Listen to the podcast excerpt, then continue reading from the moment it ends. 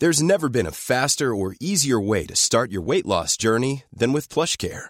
PlushCare accepts most insurance plans and gives you online access to board-certified physicians who can prescribe FDA-approved weight loss medications like Wigovi and Zepbound for those who qualify. Take charge of your health and speak with a board-certified physician about a weight loss plan that's right for you.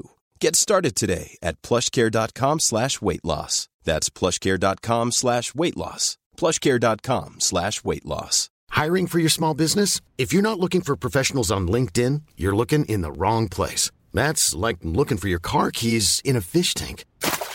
LinkedIn helps you hire professionals you can't find anywhere else, even those who aren't actively searching for a new job but might be open to the perfect role. In a given month, over 70% of LinkedIn users don't even visit other leading job sites. So start looking in the right place. With LinkedIn, you can hire professionals like a professional. Post your free job on linkedin.com slash people today.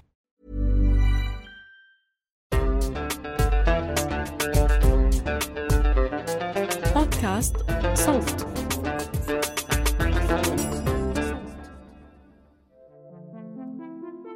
مرحبا أنا جنى قزاز بقدم لكم بودكاست حرر في هاي الحلقة بنحكي مع الصحفي الاقتصادي محمد خبيصة مؤسس منصة المنقبون المتخصصة بالأخبار الاقتصادية. أجرينا حوار سابقا مع محمد ضمن حرر في حلقة بتحكي عن القراءة الاقتصادية للحرب. لو مهتمين تسمعوها بتلاقوا الرابط في الوصف. أما في هاي الحلقة فبدنا نحاول نفهم ليش صحافة الاقتصاد تخصص منبوذ نوعا ما وكيف ممكن إحنا كمتابعين عاديين نقرأ صحافة الاقتصاد. وشو الدور اللي على المؤسسات الصحفية الاقتصادية في إنها تقرب هذا النوع من المحتوى للجمهور العادي؟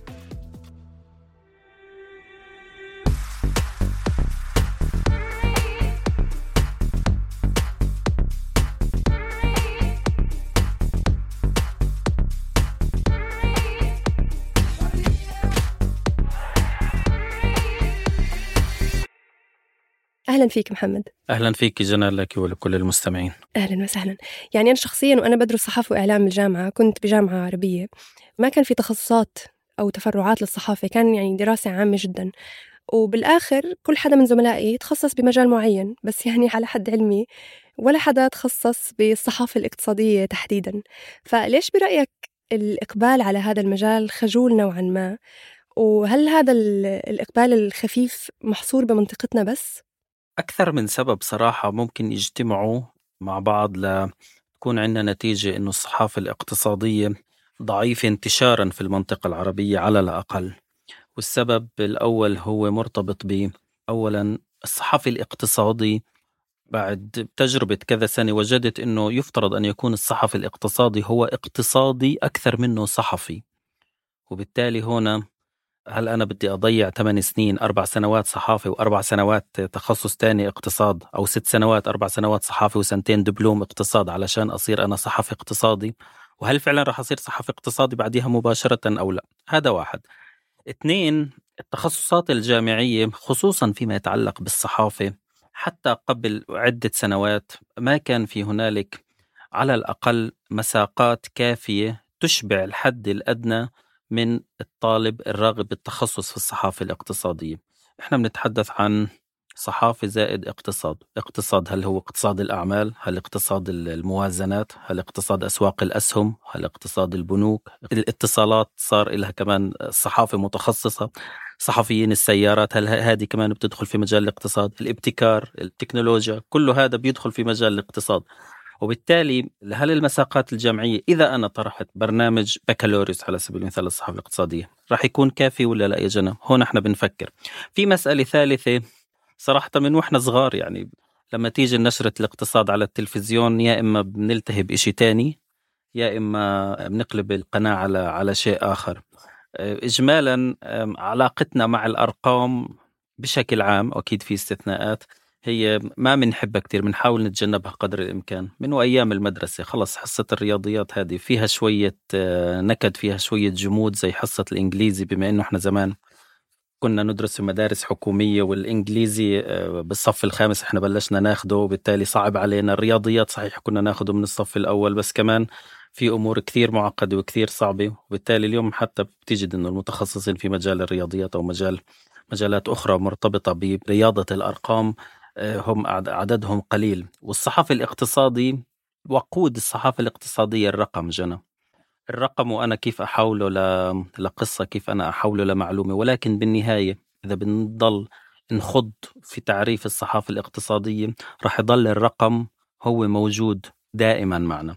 فهذه هذا مختصر من من الأسباب الموجودة. ولكن هو بيضل السبب الرئيسي هو السبب الأول صراحة. لأنه إحنا عندنا اقتصاد عالمي والاقتصاد بآخر عشر سنوات صار ياخذ مساحة أكبر من نشرات الأخبار والبرامج في في وسائل الإعلام حتى وسائل الإعلام الجديد. ليش؟ لأنه الأزمات الاقتصادية زادت. أكبر ضحية لجائحة كورونا بعد فقدان الأرواح كان الاقتصاد العالمي ككل. وإذا بدنا نفتفته أكثر أوكي؟ نتحدث كل دولة عانت من مشاكل. آه، إذا بدنا نرجع مثلا لل 2014 مع الاحتلال الروسي لشبه جزيرة القرم كان في هنالك تبعات اقتصادية.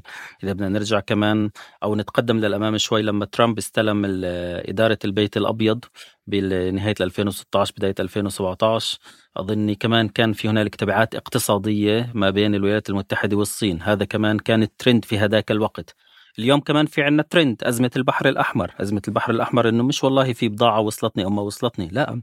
في تبعات اقتصادية جدا. فهل سيكون الصحفي قادر على الإلمام بكل هذه التفاصيل المرتبطة بمجال الاقتصاد؟ لأنه إذا بدنا نضل ندرس أكثر أكاديميا أنا بحكي ندرس أكثر علشان أصير أنا صحفي ملم بالصحافة الاقتصادية أظن رح نضيع لنا بالراحة 8 إلى 10 سنوات لغاية ما إنه يعني أوفر الحد الأدنى من الخبرة علشان أسمي نفسي صحفي اقتصادي. طبعا هو أكبر معلم للصحفي الاقتصادي هو السوق البيئة اللي إحنا بنشتغلها.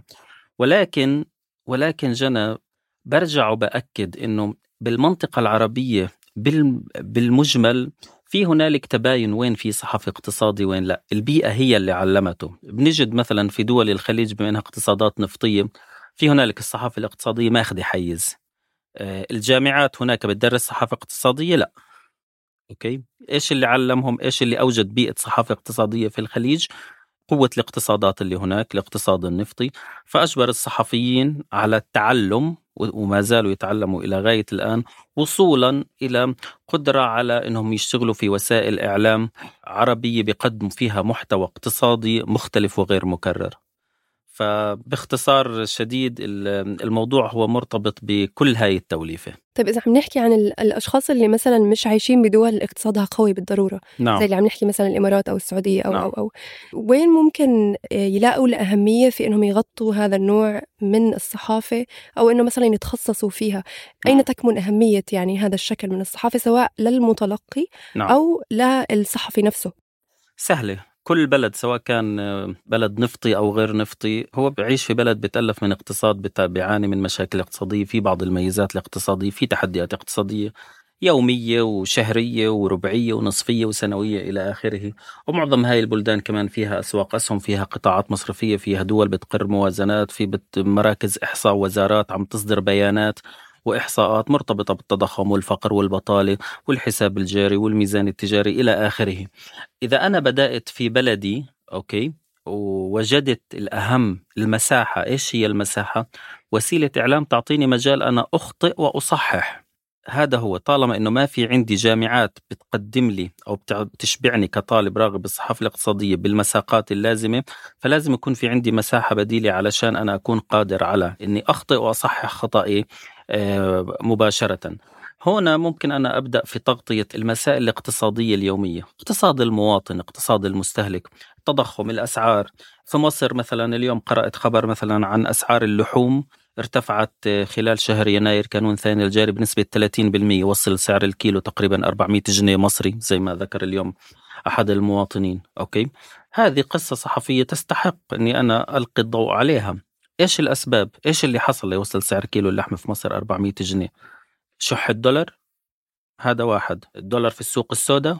هي اثنين، أزمة السودان بما أنه السودان هي مصدر رئيسي في العالم للمواشي هي ثلاثة okay ممكن أنا أوضح للمواطن بلغة بسيطة وسهلة. شوي شوي أني أنا أقرأ الرقم. الرقم مجرد أذكره كذلك يعني هيك إنه والله سعر الكيلو 400 جنيه. طب 400 جنيه عندنا بفلسطين يعني 12 دولار 13 دولار سعر كيلو اللحمة والله رخيص بمصر. يعني مقارنة بعنا. عندنا سعره من 20 دولار ل 25 دولار. بالتالي عندنا الضعف في فلسطين. معناته والله بمصر عايشين حياتهم بيفطروا بيتغدوا بيتعشوا لحمة. أوكي؟ لكن هل هذا صحيح؟ غير صحيح.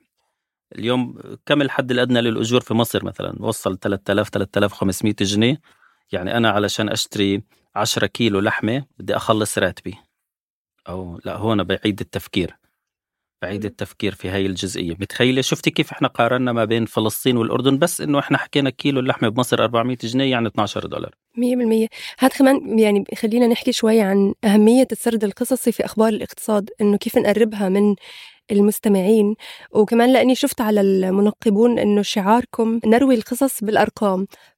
فكيف بندخل الجانب القصصي بالأخبار الاقتصادية؟ واصلا شو أهميته في إنه يوصل للقارئ العادي؟ إنه مثلا يحس إنه أنا عم بقرأ عادي قصة قاد أو مش قصة بالضرورة بس يعني قادر أربط الخبر هذا بأشياء شخصية اجتماعية أكثر أنا عم بلمسها بحياتي اليومية يعني. بالصحافة الاقتصادية هي وحدة ممكن في سبب أنا ما ذكرته وهذا يعني شكرا على سؤالك اللي فتح لي المجال إني أذكر سبب رابع أو خامس إنه ليش في عزوف. إحنا كبرنا على في الصحافة الاقتصادية يعني chart مؤشرات وأرقام. بس اليوم مع ظهور وسائل التواصل الاجتماعي إحنا عم نطوع هاي الوسائط لتعزيز الصحافة الاقتصادية من خلال ذكر القصص اللي هو ال digital storytelling طبعا في الاقتصاد بندخل في هذا الشيء. أنا إذا بيوصلني تشارت على سبيل المثال مرتبط بناخذ على سبيل المثال شيء ترند اليوم بمصر. امبارح كان في صبة الخرسانة لمحطة الضبعة النووية في مصر بالتعاون مع روسيا. فأنا إذا بدي أجي أذكر بالأرقام إنه إيش هي هذه المحطة يعني ممكن أمر على الأرقام وأنساها بس ما هو بالصحافة إني أنا كمتلقي بدي أروح على البيت وأنا حامل هاي المعلومات معي على البيت. هون بتكون نجاحك أنت كصحفي إنه أنت قدرت تخليني أحفظ هاي المعلومات والأرقام وأغادر المكان اللي كنت متواجد فيه لما تلقيت هذه المعلومات وما زالت في ذهني. هون بنيجي على السرد القصصي. السرد القصصي ممكن أنا آجي أستغل الريل تبع التيك توك وتبع فيسبوك وتبع إنستغرام وأنا أعمل قصتي بناء عليه. وأي قصة اقتصادية لا تمس الإنسان أوكي؟ فهنا إحنا لأ إحنا هنا بعدنا كثير كثير عن الصحافة الاقتصادية. في النهاية مهما تحدثنا عن الصحافة الاقتصادية وفنيات وكتب وأدبيات وأرقام وأبحاث علمية بالمقام الأول والأخير يجب أن تمس الإنسان. لأنه الاقتصاد في النهاية الاقتصاد قد تكون نقود قد تكون أعمال قد تكون في النهاية هو مستوى معيشي في النهاية معيشة الإنسان. إذا لم تؤثر الصحافة الاقتصادية أو لم تمس مساحة الإنسان فهون إحنا ما بنحكي عن صحافة اقتصاد مطلقا حتى لو كانت كلها أرقام. وبالتالي السرد القصصي أني أنا بدي أستغل القوالب الموجودة الصحفية الموجودة بعيدا عن آه اللي أخذناه بالجامعة الخبر وقالب الهرم المقلوب والهرم المعتدل والتقرير الصحفي المؤلف من ألف كلمة والتحقيق المؤلف من خمس ألاف كلمة. لا اليوم المتلقي تغير المتلقي نحكيها بالعامية مش فاضيلنا كصحفيين وكوسائل إعلام. إصبعه جاهز عشان يعمل scroll down عشان يشوف next إيش بعد المنقب بعد صفحة المنقب بدي أشوف إيش في بعديها مواد تانية من وسائل إعلام أخرى. وبالتالي رح نكون محظوظين إذا قدرنا إنه نسرق من هذا المتلقي خمس دقائق في اليوم لمنصتنا. كيف أنا بدي اخل بدي أسرق منه هذه الخمس دقائق من وقته؟ من خلال إعادة بناء المحتوى الاقتصادي بقالب هو يفهمه. كيف هو يفهمه؟ المتلقي اليوم مع وسائل التواصل الاجتماعي صار بحب يشوف جنى ما بحب يقرأ. 100% وهذا إحنا بنحب نشوف إذا بنحب نقرأ بنحب نقرأ وكمان في عنا إشي تاني نشوفه وموسيقى نسمعها أو voice over نسمعه أوكي؟ وبالتالي هذا كمان إنه إحنا بنستغله. اليوم على مستوى الوطن العربي جنى أكبر ترند في وسائل الإعلام لخططهم إنهم عم بيعملوا منصات اقتصاد على ال social media منصات اقتصاد على فيسبوك على تويتر على انستغرام على تيك توك على سناب شات على لينكد ان على يوتيوب على إكس أوكي وبدي أنا أبني فريق وكل هالأرقام اللي بتيجيني من مختلف دول العالم ومن مختلف المؤسسات من صندوق النقد الدولي ومن وزارة المالية المصرية ومن وزارة المالية السعودية ومن البنك الدولي ومن دافوس ومن هون ومن هون. هذا عندي فيض من الأرقام والمعلومات لازم أنا أفلترها وأضخها في هذه المنصات بشكل قادر على محاكاة اهتمام المتلقي. وهذا الأمر ما في لا واسطات ولا شيء. بآخر النهار ببين إذا المحتوى اللي أنا عملته لامس اهتمام الناس أو لا. كيف؟ في عندنا التقارير ال engagement وال reach وال impression وكل هاي التفاصيل. فكل هذه المعلومات أوكي ال feedback تبعها بيوصلني بآخر النهار. بس القصة الإنسانية هي الأكثر وصولا. مهما أنا تألقت بالجرافيك تبع ال reel أو تبع المحتوى أو أنا جيت عملت infograph آه، بجنن وحلو وألوان وبراقة إلى آخره. ولكن content is the king. هذا هو المحصل النهائي. هذه بكل القوالب الصحافة منها ضمنها الصحافة الرياضية والثقافية والسياسية وصحافة الأعمال والصحافة الريادية وصحافة الحلول وصحافة التساؤلات إلى آخره. ومن ضمنها أيضا الصحافة الاقتصادية. content is the king. ولكن علشان أنا أخلي هذا ال king يكون قادر على إثبات نفسه أكثر في هذا العالم المليء بالمحتوى أوكي؟ لازم أنا أقدمه بقالب بمس اهتمام المتلقي. إذا بدنا نرجع 30 سنة للخلف كان المتلقي يعاني من شح المعلومات حول موضوع معين. اليوم هو يعاني من تخمة معلومات. هذه التخمة عملت له ضباب قدام عينيه صار غير قادر على الفلترة. يعني بالنهار بيتلقى معلومات بيوصل لمرحلة دماغه غير قادر على فلترتها. وبالتالي أنا وين وقتي كوسيلة إعلام والخمس دقائق اللي هلا حكينا عنها لنسرقها من هذا المتلقي. بدي أنا محتوى بدي محتوى يكون مفهوم. مش أجي أنا أحكي والله تحالف أوبك بلس خفض انتاجه النفطي بمقدار 5 ملايين برميل يوميا اعتبارا من يناير. وأوقف. شو يعني تحالف أوبك بلس شو يعني 5 ملايين برميل؟ طب هو العالم كم برميل نفط بيستهلك باليوم علشان أجي أقرأ معلومة خفضوا إنتاجهم بمقدار 5 ملايين برميل يوميا؟ كل هذه المعلومات مطلوبة يا جنى كلها دون استثناء مطلوبة. بدي أعرف إنه ليش تشكل هذا التحالف؟ طب هو سعر برميل النفط اليوم كم سعره؟ 80 دولار. طب 80 دولار هو غالي ولا رخيص؟ برضه هذا بيفتح الأشياء بسياقها. طبعا كل شيء لازم يوضع في سياقه والأهم في صحافة الاقتصاد كمان إلى جانب الرقم في عندي عمود فقري آخر وهي المقارنة. إحنا حكينا آه، قبل شوي عن سعر كيلو اللحمة بمصر وصل 400 جنيه. طب هو كم كان؟ كان 300 ولا كان 390 أنا كمتلقي عربي شو يعني 400 جنيه؟ باجي يعني أقصى شيء ممكن أنا أعمله أحول ال 400 جنيه للدولار. بيطلع 12 دولار. طب أنا إذا عايش بالأردن يعني هذا أرخص من عندنا بشوي. إذا أنا عايش بفلسطين والله رخيص كتير هذا السعر كيلو اللحم اللي موجود بمصر. فأنا إذا ما أوردت مقارنات مقارنة كم كان قبل هاي الزيادة وكم أصبح بالتالي معلومتي ستكون منقوصة. ومش بس منقوصة غير مفهومة مطلقا. فالمقارنات كمان أيضا مهمة جدا. كيف أنا بدي أقارن؟ كيف أنا بدي أمس كقار كمتلقي فلسطيني أو متلقي أردني بجزئية اللحوم في مصر؟ كيف بدي أذكرها؟ بدنا نذكرها إنه كم الحد الأدنى للأجور في مصر علشان نحكي ال 400 جنيه. بدنا نذكر إنه كم كان سابقا. بدنا نذكر إنه كم نسبة التضخم في مصر. بدنا نذكر إنه طب كم نسبة البطالة والفقر في مصر. وما إلى ذلك. هذا مثال واحد وبسيط جدا يعني طلعت عليه اليوم ولكن في هنالك آلاف القصص يوميا التي تصلح لإعداد مواد اقتصادية ناجحة جدا ولكن بحاجة إلى صحفي اقتصادي يكون قادر على إعداد هذه التوليفة. هو نحت في الصخر جنى مش أكثر. هو يعني صعب جدا أوكي ولكن هو فعليا نحت في الصخر. هي أنا بدي أعمل هذا القالب اللي يكون المتلقي فاهمه. إحنا بآخر بآخر عشر سنوات ولاحظتها فعلا المتلقي العربي زادت ثقافته الاقتصادية شوي لعدة أسباب. إنه التحديات الاقتصادية زادت في آخر 10 12 سنة. عندك الثورات العربية عندك ارتفاعات التضخم آه، اللي كيس الرز اللي مثلا كان سعره ب ب 30 دولار صار سعره ب 40 دولار أوكي؟ في عندنا فروقات أسعار الصرف وتراجع أسعار العملات في كثير من الدول العربية.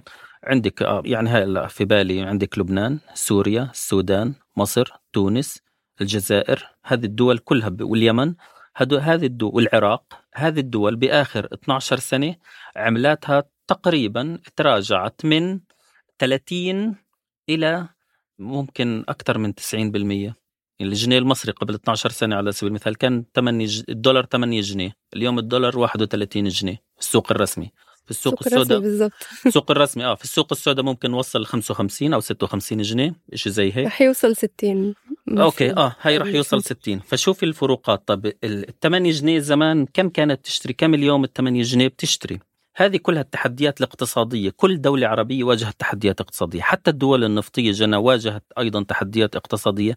جعلت المتلقي عنده ثقافة اقتصادية أعلى مما كانت عليه قبل عقد من الزمان. ليش؟ لأنه هذه التحديات الاقتصادية بكل بساطة مست جيبته.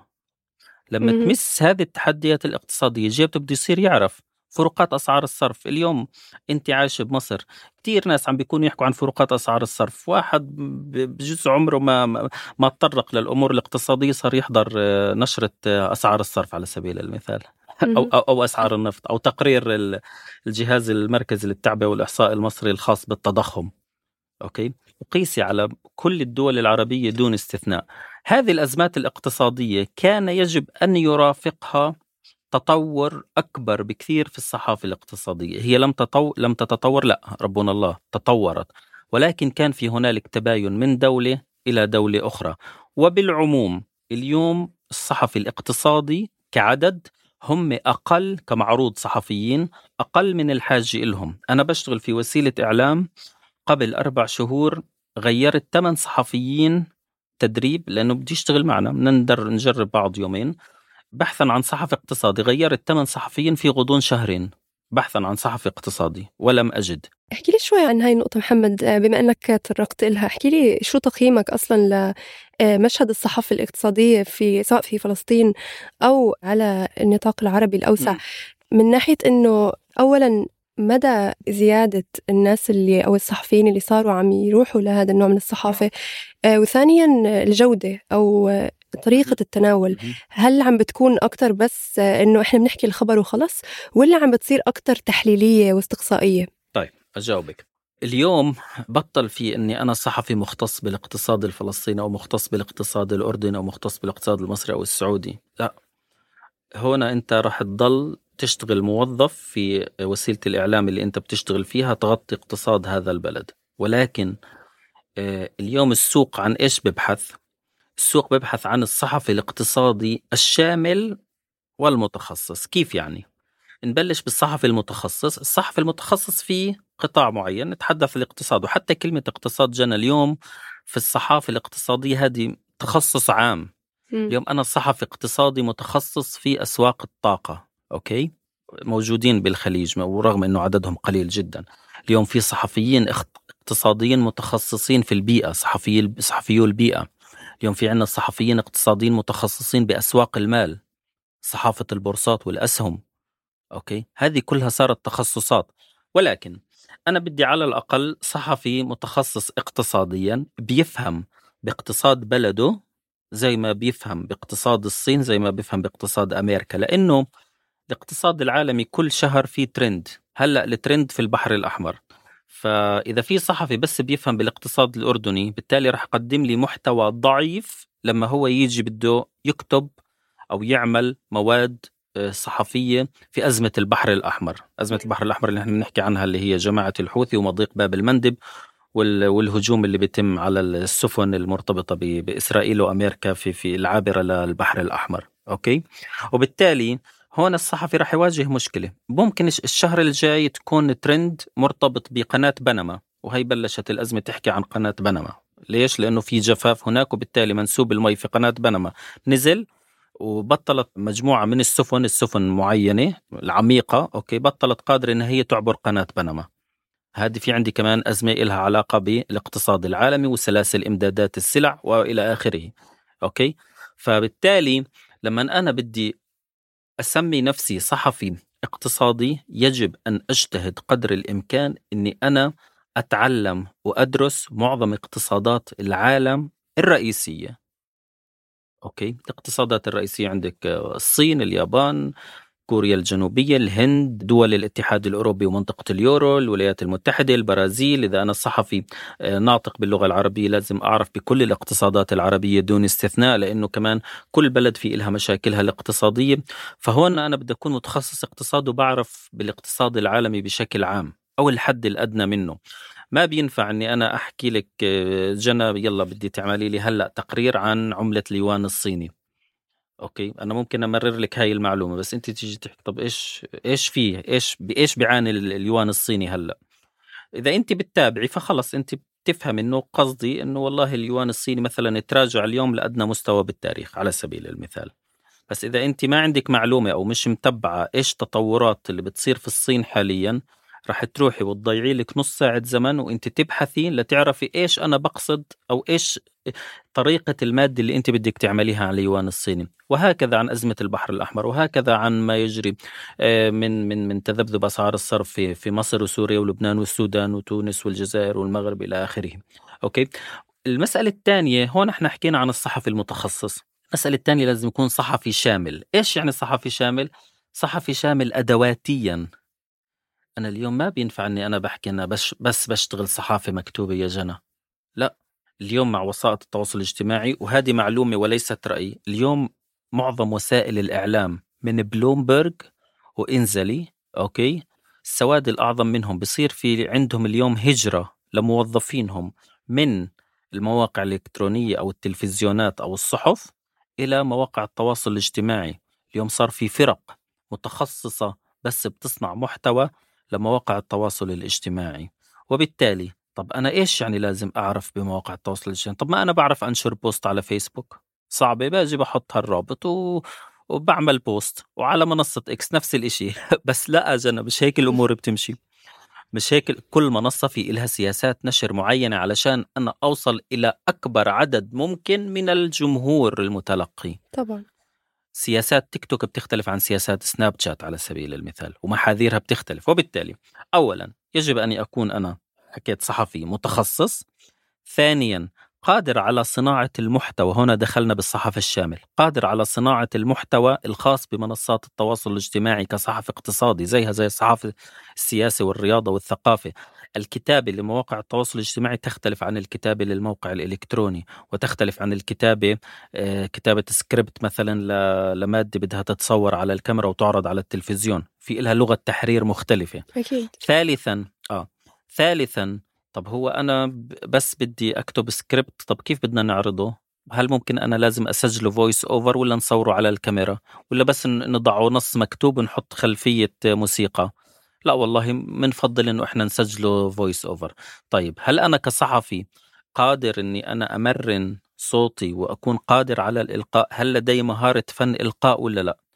ما عندي بدي أتدرب. إذا صحفي متخصص قادر على الكتابة لمواقع التواصل الاجتماعي وقادر أني أنا أسجل كمان هذا الصوت. طيب رابعا مين بده يمنتج لي إياه هذا الشغل؟ هل أنا بدي أفرض المونتير مضغوط؟ أه بدي أتعلم Premiere. وهذا اللي بحكي لك إياه في صحفيين اليوم بيمتلكوا كل هاي المهارات. هو كمان تعلم ليصير كمان هو مونتير. هو بيكتب مادته أو قبل هيك هو بيطلع الفكرة للقصة الاقتصادية. هو بيكتب السكريبت تبعها. هو بيسجل ال voice over هو بده يجيب ال rushes. وهو اللي بده يمنتجه. هذا ال baby تبعك بدك أنت تكبره وتعمله زي ما أنت بدك. طيب هيني منتجته جهز ومين بده ينشره؟ طب اليوم للعلم في تخصصات بس اللي هم تخصصات الأدمن على منصات التواصل الاجتماعي. هذه التخصصات موجودة هي ما بتعلموها بالجامعات بس صارت في مراكز تدريب بتدربهم تعطيهم الفنون والمهارات والحيل للنشر على منصات التواصل الاجتماعي. أوكي؟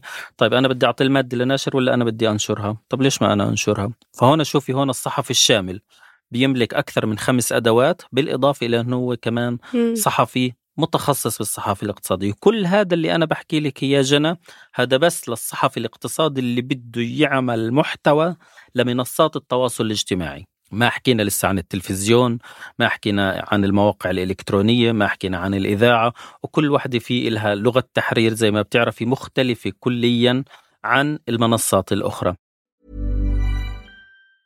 There's never been a faster or easier way to start your weight loss journey than with PlushCare. PlushCare accepts most insurance plans and gives you online access to board-certified physicians who can prescribe FDA-approved weight loss medications like Wigovi and Zepbound for those who qualify. Take charge of your health and speak with a board-certified physician about a weight loss plan that's right for you. Get started today at plushcare.com slash weight loss. That's plushcare.com slash weight loss. plushcare.com slash weight loss. Burrow's furniture is built for the way you live. From ensuring easy assembly and disassembly to honoring highly requested new colors for their award-winning seating, they always have their customers in mind. Their modular seating is made out of durable materials to last and grow with you. And with Burrow, you always get fast, free shipping. Get up to 60% off during Burrow's Memorial Day sale at burrow.com slash ACAST. That's burrow.com slash ACAST. burrow.com slash ACAST. طب هل وصل للتطور تبع الصحفي إنه هو طبعا تخصص بالاقتصاد ال- نعم. البورصة وإلى آخره بس هل وصل نعم. التخصص أو التطور لدرجة إنه مثلا صار عنده توجهات مختلفة؟ يعني هل مثلا اليوم في نطاق الدول العربية بنقدر نلاقي صحفي مثلا يميل إلى وجهة النظر الرأسمالية أكثر آه، وصحفي آخر يميل إلى أن يكون يساري مثلا ماركسي أكثر؟ بالصحافة الاقتصادية العربية لغاية الآن لا وهذا لحسن الحظ. برا في وسائل الإعلام الاقتصادية العالمية بلومبرج آه، الوول ستريت جورنال. آه آه، بشوف بعض الصحفيين اللي من كتابته إنه بيتبنى وجهة النظر الماركسية أو الرأسمالية إلى آخره. آه، ولكن هذا ل- ليكون المتلقي عنده ثقافة إضافية ليكون قادر على تمييز إنه هذا إلى أي مدرسة ينتمي. فهمتي علي؟ موجودين عددهم مش كبير لكن في محتوى موجود بطلع عليه بشوفه من طبيعة المحتوى بتعرف إنه هذا لأي مدرسة بيميل ولكن لغاية الآن لغاية الآن القصة والترند هو اللي بيحدد الصحفي أكثر من ميوله. أعطيك على سبيل المثال الحرب الروسية الأوكرانية وسياسة تحرير المؤسسة طبعا هذه قبل كل شيء. آه، في الحرب الروسية الأوكرانية لغاية الآن آه، خلص وسائل الإعلام الاقتصادية الغربية مثل بلومبرج نيويورك تايمز واشنطن بوست وول ستريت جورنال ذا ايكونومست كلهم في لهم سياسة تحرير توصف وبتنقل المحتوى أي محتوى متعلق بالحرب الروسية على أوكرانيا. هذا المحتوى يتبنى بشكل كامل السياسة التحريرية أو الخط التحريري الخاص بوسيلة الإعلام هذه. وهنا بتذوب أي أي اهتمامات أو أي انتماءات أو أي ولاءات سواء كان للرأسمالية أو الاشتراكية إذا أنا بدي أروح على الاشتراكية. إيه، آه أنا مش عاجبني الحرب الروسية الأوكرانية ولكن في بعض المسميات أنا ما بدي أسميها كما يذكرها الإعلام الغربي. الغ- الغزو الروسي لأوكرانيا أوكي كثير من دول بتذكر هاي الكلمة ولكن اللي, اللي بيميلوا أكثر للمدرسة الماركسية عم بيتحدثوا على جزئية ال- الحرب وليست الغزو. وهنا في في في فرق كبير بيناتهم. وقيسي على ذلك المصطلحات الاقتصادية. شو أهمية هذا أوكي. التنوع؟ يعني آه، إنه مثلا يكون في وجهات نظر مختلفة بالصحافة الاقتصادية تحديدا. إحنا بنشوفها طبعا بالسياسية. آه، بس بال... لما نيجي للاقتصاد شو أهمية إنه يكون في هذا الاختلاف آه، بين وجهات النظر؟ هذا هو بيعتبر عامل إضافي يضاف إلى خ- الخط التحريري لوسيلة الإعلام. أنا وسيلة إعلام موجودة في بيلاروسيا على سبيل المثال. إذا أنا بدي أتبنى الرواية الروسية خصوصا فيما يتعلق بالحرب على أوكرانيا أوكي أنا ب- أنا بضعها. وهي كجزء من الحرب القائمة ما بين المدرسة الغربية والمدرسة الشرقية والجنوبية أوكي أو اليوم العالم وهو منقسم ما بين جنوب وشمال. خلص دول الشمال اللي هي المعروفة بالدول الغربية في لها خط تحرير وبالتالي اليوم يجب أن تظهر قوة حتى متخصصة بالصحافة الاقتصادية تقابل هذه القوة في المدرسة الواقعة في الشمال. إذا أنا بدي أجي أتحدث عن الغزو ال- ال- الروسي لأوكرانيا كمدرسة في الشمال مثل أمريكا أستراليا اليابان كوريا الجنوبية لا. أنا إذا بدي أكون كوسيلة إعلام بتغطي المح- المحتوى الاقتصادي في الصين وأنا موالي مؤيدة لروسيا أو روسيا هي حليفتي فهون إحنا ممكن نستخدم مصطلحات أخرى ضمن اللي هي الحرب الأكبر ما بين الشرق والغرب أو ما بين الشمال والجنوب. هذه كلياتها بتصب جنى ضمن البوتقة اللي فيها كمان السياسة التحريرية أو الولاءات ال- ال- الماركسية والرأسمالية كما هي في السياسة موجودة أيضا بالاقتصاد وهي جزء من دائرة أكبر مرتبطة بالغرب والشرق. إحنا إذا بتتذكر السنة الماضية مثلا كان في ترند اقتصادي بيحكي عن دول بريكس اللي هي الصين والهند ومجموعة دول وضموا دول مثل مصر إلها. آه، وإنه هذه إنه هذا التحالف من الدول آه، عم بيتجه لمواجهة الهيمنة الغربية على الاقتصاد العالمي وعلى التجارة وعلى وانهم بدهم يحاولوا يتخلصوا من الدولار الأمريكي اللي كثير من الدول هي اليوم عم بتعاني اقتصاديا بسبب قوة هذا الدولار. وبالتالي هي أيضا تأتي هذه الأمور ضمن الحرب الباردة ما بين الشرق والغرب وما بين الجنوب والشمال. وهذا أيضا بينعكس على الصحافة الاقتصادية. إذا ما كان هذا موجود في الصحافة الاقتصادية بالتالي لا كثير من دول هي بدأت تتبنى وبدأت تأخذ هي بدها وين بدها تكون بدي أكون أنا بالشمال ولا بدي أكون باليمين وبناء على ذلك كل سياسات التحرير لوسائل الإعلام اللي أنا أسيطر عليها لازم تتبنى هذا الخط التحريري طب محمد لتغطية هاي الحاجة للصحفيين الاقتصاديين لو في حدا اليوم نعم. مهتم إنه يدخل هذا المجال سواء عنده خلفية بالصحافة أو لا آه، شو الخطوات اللي ممكن ياخذها؟ إذا كان هو صحفي أوكي أول شيء هو بحاجة إنه ياخذ له بداية كم من تدريب هيك كل تدريب 200 300 ساعة آه على أساسيات الصحافة الاقتصادية. وفي كورسات مجانية موجودة على الإنترنت. في مبادئ الصحافة الاقتصادية. كتاب كنت شاركت في تأليفه مع جامعة بير زيت قبل ثلاث سنوات أظني. موجود نسخة مجانية على الإنترنت. ممكن تدخل على موقع الجامعة وبتسحبه من هناك. هذه نقطة أولى. النقطة الثانية أنا بحاجة كصحفي أرغب بالتخصص بالاقتصاد أنه يكون في عندي مساحة المساحة زي ما ذكرت لك في بداية الحلقة وسيلة إعلام اللي أنا أشتغل فيها وأخطئ وأصيب لاحقا أو أصحح أخطائي. أكتب عن اقتصاد المواطن عن الأمور البسيطة جدا البيانات الصحفية وشوي شوي مع الممارسة. أنا بقول لك علشان أنا أسمي نفسي صحفي اقتصادي مش إذا أنا كتبت لمدة سنة متواصلة في وسيلة إعلام بالاقتصاد صار اسمي صحفي اقتصادي.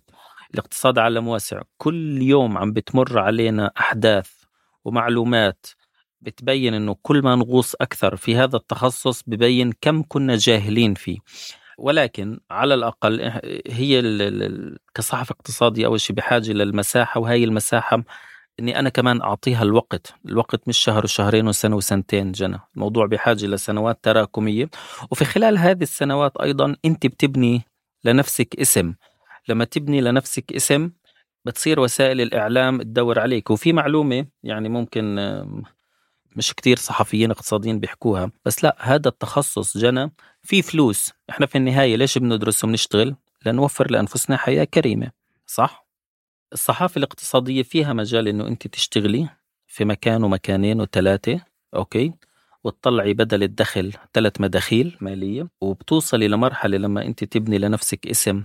بعد خمسة أو ستة أو سبع سنوات بتصيري أنت تدللي اجاني هذا العرض بدي أقبله ولا اقبل العرض الثاني اللي بيجيني. ليش؟ لأنه لغاية اليوم في 2024 عدد الصحفيين الاقتصاديين اللي بالمواصفات اللي ذكرتها لك في هذه الحلقة المطلوبين لسوق العمل أوكي؟ عددهم لسه أقل من المعروض. يعني أنا في عندي معروض وظائف كتير بالصحافة الاقتصادية بس إيش؟ بدهم واحد صحفي اقتصادي بيفهم باقتصاد الصين والهند وسريلانكا وموريتانيا والجزائر وأمريكا وكندا إلى اخره ويكون قادر إنه في أقل وقت ممكن قادر على إنتاج محتوى بجودة عالية. والأهم اليوم مع وسائل التواصل الاجتماعي وقلت لك إنه الترند اليوم معظم وسائل الإعلام العربية. خصوصا الخليجية كلها فتحت لنفسها منصات business وكنت شاركت في بناء ثلاث فرق لثلاث مواقع فتحوا منصات اقتصاد. الكل واليوم بفتح على هذه المواقع في followers عالي جدا في مشاهدات عالية جدا في impression عالي جدا في reach عالي جدا على هذه. بتباين الموضوع ما بين إنه هل هذه بتقدم محتوى اقتصادي متخصص جامد نخبوي ولا هو بيهم شريحة أكبر من الناس؟ بيعتمد بناء على الخط التحريري من وسيلة إعلام إلى أخرى.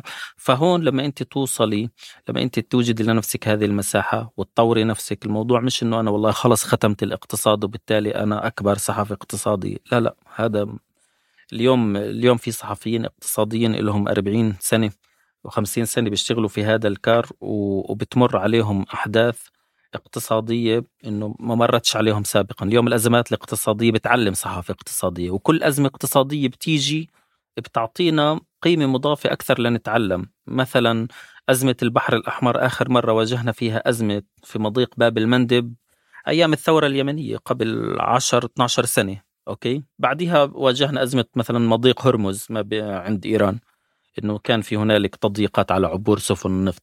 ولكن هذه علمتنا إحنا كصحفيين اقتصاديين.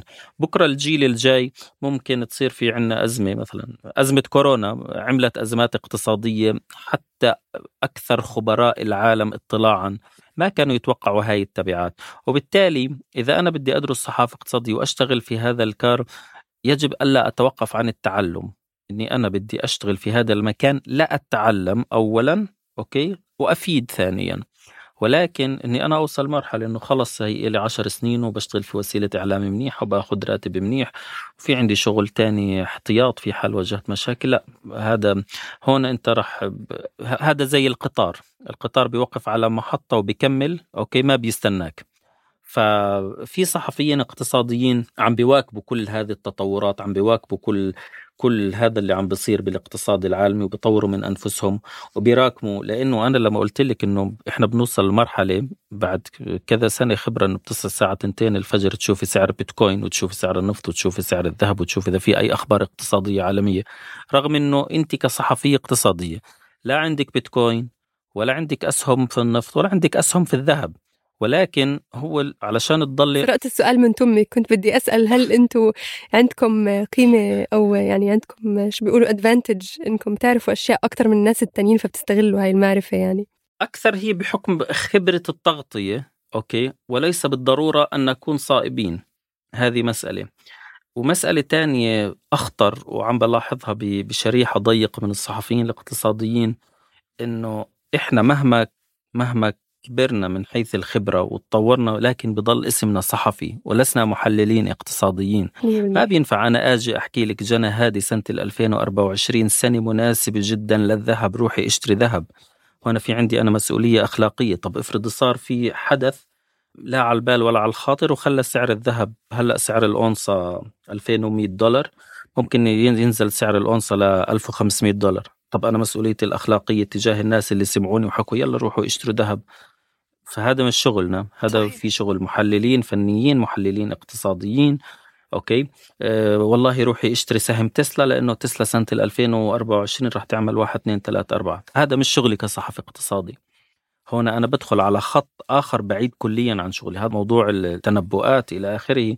تنجيم بحكم تغطياتنا في 2023 مثلا كانوا يتوقعوا إنه الأسهم الأمريكية وول ستريت راح تتراجع بنسبة 6% بس لاحظنا إنه كمتوسط زادت بنسبة 19% ستاندرد آند بورز زاد بنسبة 24% تقريبا. ما حدا كان يتوقع هذا الشيء رغم إنه مؤسسات عالمية كبرى وبنوك استثمار عالمية كبرى كلهم توقعوا بنهاية 2022 إنه سنة 2023 لن تكون مواتيه للمستثمرين في أسواق الأسهم ولكن اجت سنة مثل الذهب بتجنن.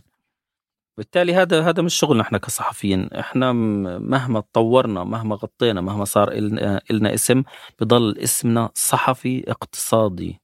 لسنا محللين لسنا منجمين لسنا متنبئين. هذا في له في له المشاهير تبعونه أوكي؟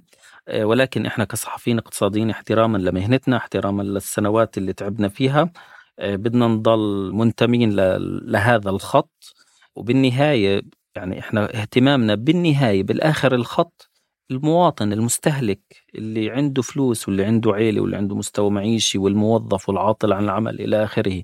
وبالتالي يعني إذا بدي أخرج بأهم شيء أنا ذكرته في في هذه الحلقة إنه إذا الصحافة الاقتصادية لم تحاكي ولم تمس الإنسان وهمومه واحتياجاته فلا قيمة لها لكل ما ننتجه. شكرا. مية بالمية. شكرا لك محمد على هاي المقابلة. كتير استمتعت بالحوار واستفدت طبعا. آه وشكرا بالخدمة. شكرا لوقتك. شكرا شكرا لكم. هاي الحلقة من بحث وإعداد رند خضير مونتاج محمد خريزات. وكنت معكم من الإنتاج والتقديم جنى قزاز بودكاست حرر من إنتاج صوت.